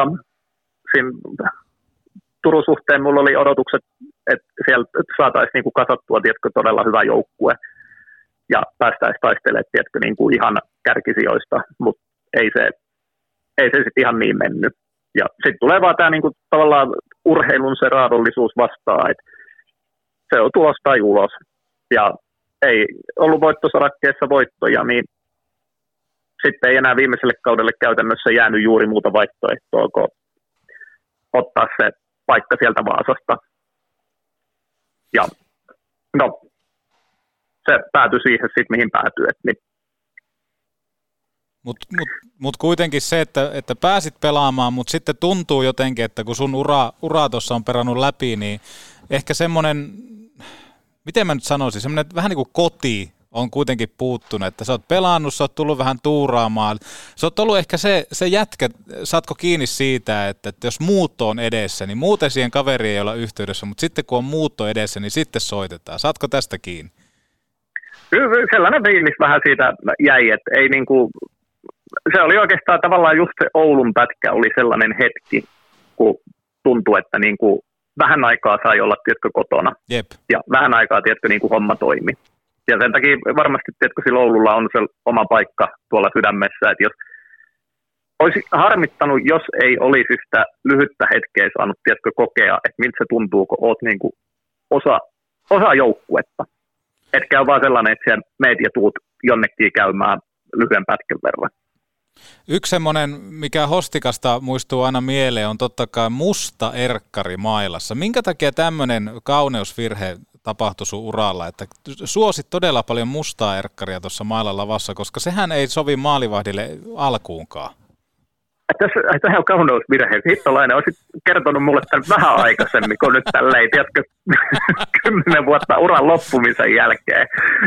Ei, myönnän, että on siis, pangistun aika helposti erityyppisiin rutiineihin. Ja se vaan on, tiedätkö, jäänyt, että kun se on aina ollut musta, Jep. niin sitten se on jäänyt, tiedätkö, siihen mustaksi. Että en ole lähtenyt sitä vaihtamaan. Oliko se vaikea sitten tuon sporttikauan jälkeen, no okei, ketterässä vielä sen jälkeen, mutta oliko se nyt jotenkin niin kuin helppo päätös sen jälkeen sitten lopettaa? Tuskin ne koskaan tietenkään ihan helppoja Miten tuo lopettamispäätös meni, että kiekkoura alkoi olla niin kuin viimeisillään, niin minkälainen, minkälaisia aikoja nuo oli?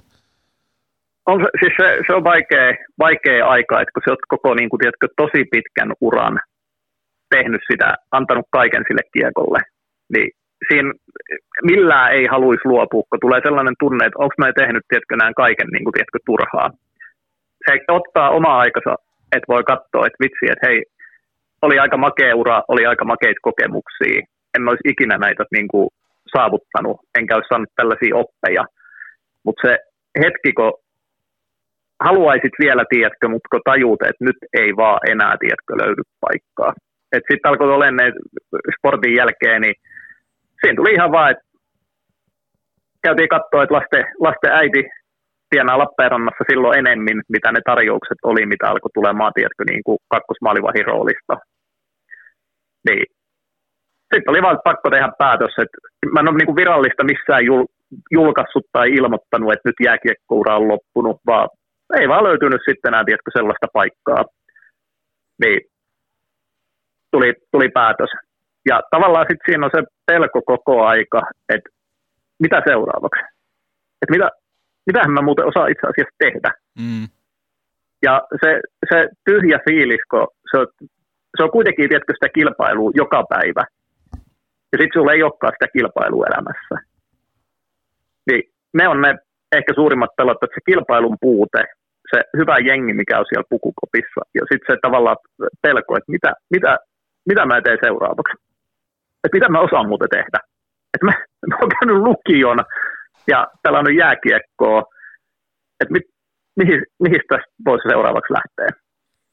Ja mun mielestä toi on äärettömän hyvä pointti ylipäätään, mitä nuorten pelaajien kannattaa kiinnittää erityisesti huomiota on se, että kaikistahan ei tule miljonäärejä ja ylipäätään, että on niitä kirkkaimpia tähtiä, vaan nimenomaan löytyy semmoisen arjen grindaamisen kautta ja sitten yhtäkkiä sattuu se päivä. Se saat, saattaa sattua loukkaantumiseen, se saattaa sattua siihen, että pelipaikkaa ei vaan löydä mistä, niin nimenomaan yhtäkkiä löytää itse tuommoisesta tilanteesta, että osaanko mä muuten mitään. Hei, missä on ne kaikki jätkät? Mä oon kuitenkin kasvanut koko elämäni siinä pukukoppiympäristössä, missä on aina ollut semmoista isoa laumaa. Yhtäkkiä sä saatat olla yksin, niin siinäkin voisi kyllä aika nopeasti pää seota ja tulla semmoinen paniikki, että hetkinen se, se on ja mul, ei, siis ei, ei ollut muutakaan, tiedätkö, jos tällä hetkellä menee niin kuin erittäin hyvin, on, on saanut, saanut elää terveenä ja kaksi tervettä, tiedätkö, lasta ja mahtava avopuoliso, niin siinä, siinä oli uran jälkeen, niin tota, laitettiin lasten äidin kanssa lusikat jakoon ja siinä erittäin rakkaat isovanhemmat menehty käytännössä samaa tietä ura päättyi ja sen jälkeen vielä niin sairastui kivessyöpään. Ai saa. Niin se oli kyllä sellainen, tiedätkö, että siinä oli hetken aikaa, oli, lapset oli kaksi- ja kolmevuotiaat, kun piti alkaa kantaakin niistä vastuuta ja samaan aikaan käyty, tiedätkö, syöpähoidossa ja vielä painaa isovanhempien menetys, niin kyllä se, se ei ollut helppo hetki. Mikä siinä on ollut sun mielestä se se voimavara ylipäätään, että ton, ton ajan ohi on menty sitten kuitenkin läpi? Mä luulen, että se näyttämisen halu, voittamisen halu edelleenkin. Että mä päätin, että ei, ei tämä niin kuin voi näin olla. Että kyllähän mä, ehkä, kaverithan on aina ne näki tämän asian aina toisinpäin. Kun mä haaveilin, tiedätkö, niitä kavereita kahdeksasta neljää työaikoja, niin, niin kaverithan koki sitten taas, että tiedätkö, että se on kultalusikka suus syntynyt. Että se, se on tehnyt niin kuin harrastuksesta ammatin ja oota vaan, kun tiedätkö, pääset tähän työelämään, niin minkälaista kuraa tämä on. Jep. Niin, ehkä se oli, taas tuli tiedätkö, sellainen näyttämisen halu, että hitto, että mä muuten näytän noille kavereille, että eihän tämä nyt niin vaikeaa ole. Näitä, oot nää kyllä melkoinen taistelija, täytyy sanoa, kaiken kaikkiaan. Jos miettii ihan koko uraa ja noita, mitä just tässä meille kerroit, niin, niin sulta sitä taistelutahtoa ei ole koskaan uupunut. Joo, kyllä, kyllä se on, voittaminen on hienoa. Voitat minkä taistelu tahansa, niin kyllähän se on niin kuin hieno katsoa sen jälkeen, tiedätkö, että tästäkin on selvitty. Ja kuitenkin vastoinkäymistä on aina niitä, mitkä kasvattaa ja vahvistaa. Joo, Et, ja ja varmasti jotenkin sillä se, se huumori on kuitenkin kans ollut yksi tärkeä tekijä sulla. Ihan taatusti, että niin, aina, aina pitää mennä naureskelle eteenpäin, että niin, silloin kun tehdään, niin tehdään tosissaan ja sitten taas otetaan, tietkö, huumoria huumoria ja on sen paikka.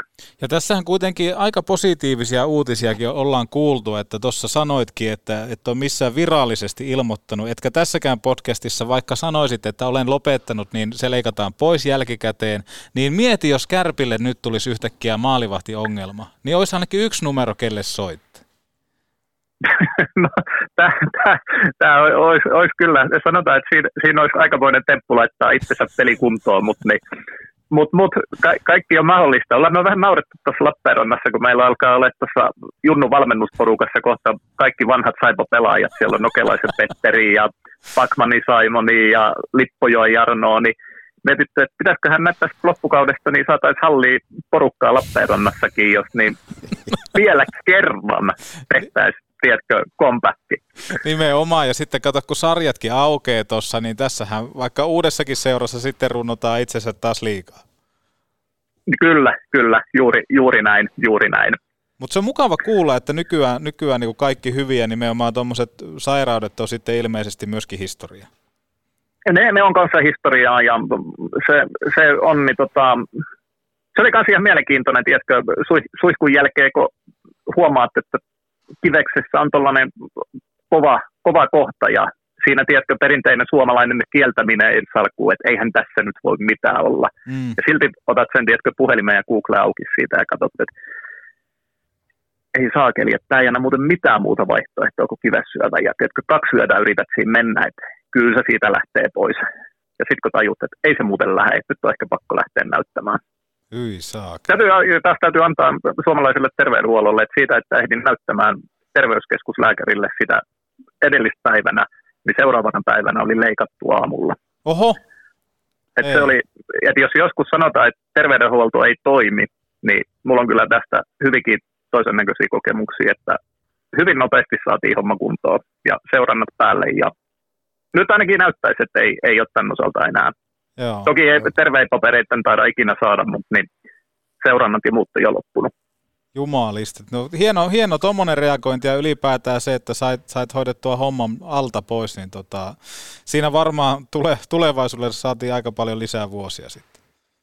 Se, se on näin, ja tämä on taas tällainen, että kannattaa, ei kannata vältellä sitä suomalaismiesten tyyppisesti, tiedätkö, että jätetään lääkärissä käynti välistä, vaan joskus on parempi hyväksyä se tosiasia, että käydään vaan pyörähtää siellä lääkärissä, niin saadaan hommat ajoissa kuntoon. Kyllä, kyllä. Nimenomaan vielä se, että vaikka itse katsoit Googlesta, niin välttämättä se Googlekaan ei aina kerro sitä totuutta.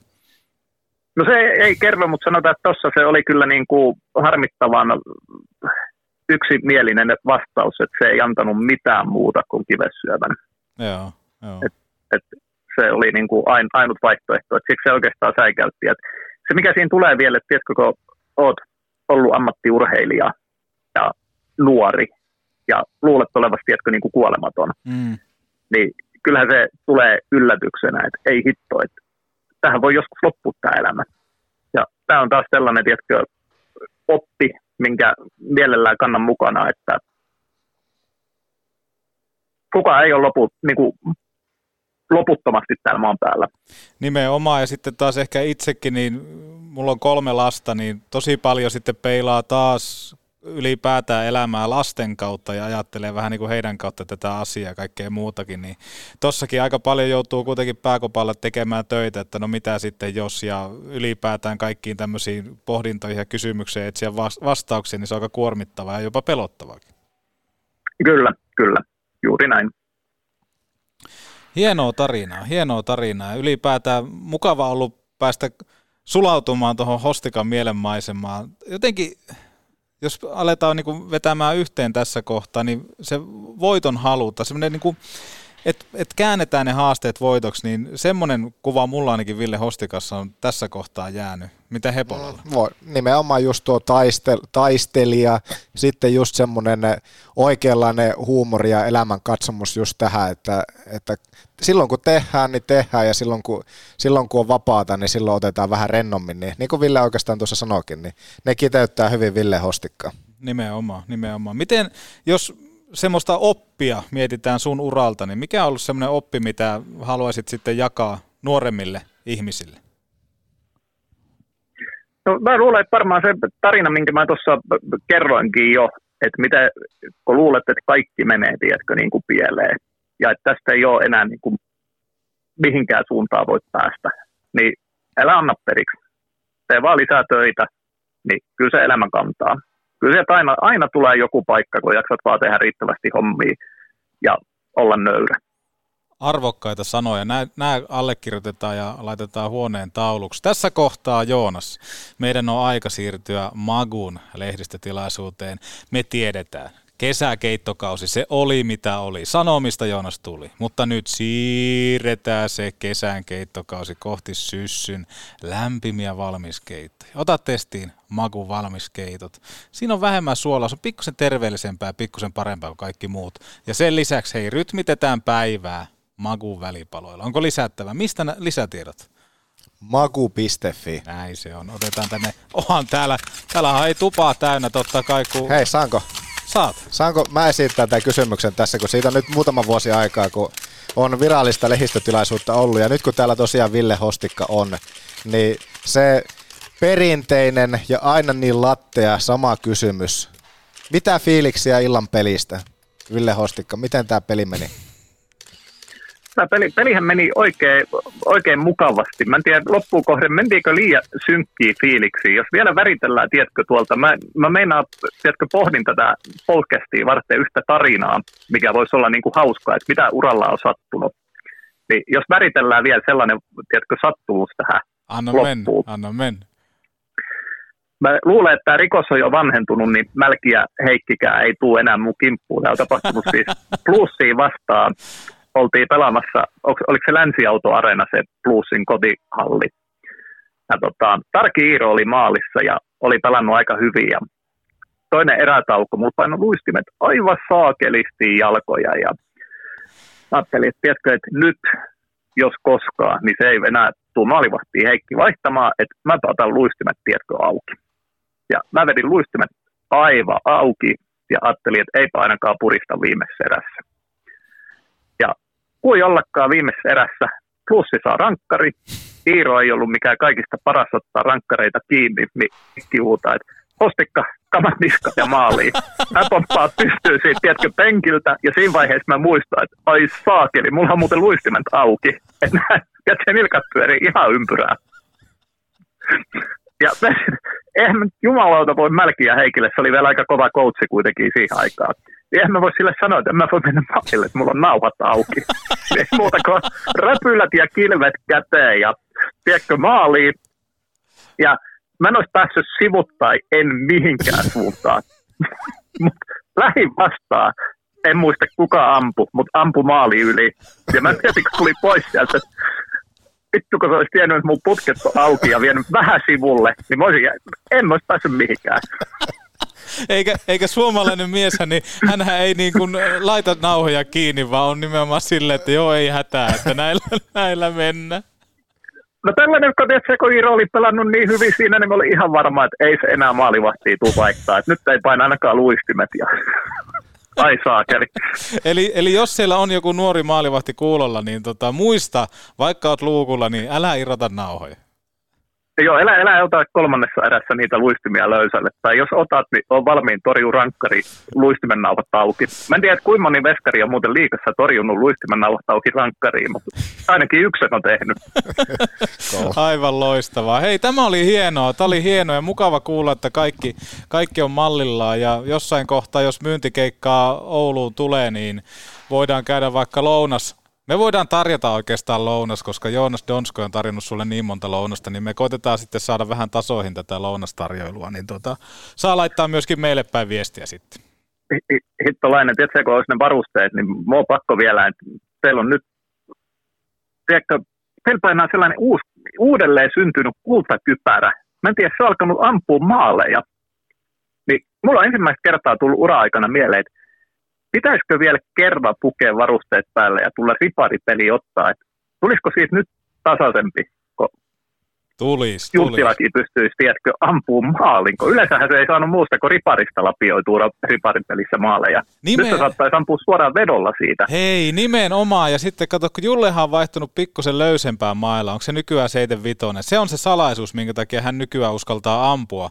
Tai, tai voi olla toki se, että kärpät maksaa myös hänelle jääkekkomailla, että hän uskaltaa käyttää sitä. En tiedä sitä, mutta siis jos olisi mahdollista, niin ehdottomasti kamat mukaan ja jotenkin tuohon treenien päätteeksi vielä ottaa muutamat riparit kiinni. Olisi hienoa. Se on Jul- Julle ja Kepu siihen, tiedätkö, riparipeliin taas, niin vanha, vanha porukka olisi kasassa. Jonekin voisi tulla vetää, tiedätkö, selkä suorana, että e- kukaan ei tule taklaamaan, niin ihan rauhassa riparipelissä. Haaste on heitetty, katsotaan mitä vastaan Minnesota-mies tässä kohtaa sitten meille. Mutta ehdottomasti kiitos Ville Hostikka tässä kohtaa vierailusta. Kiitoksia paljon.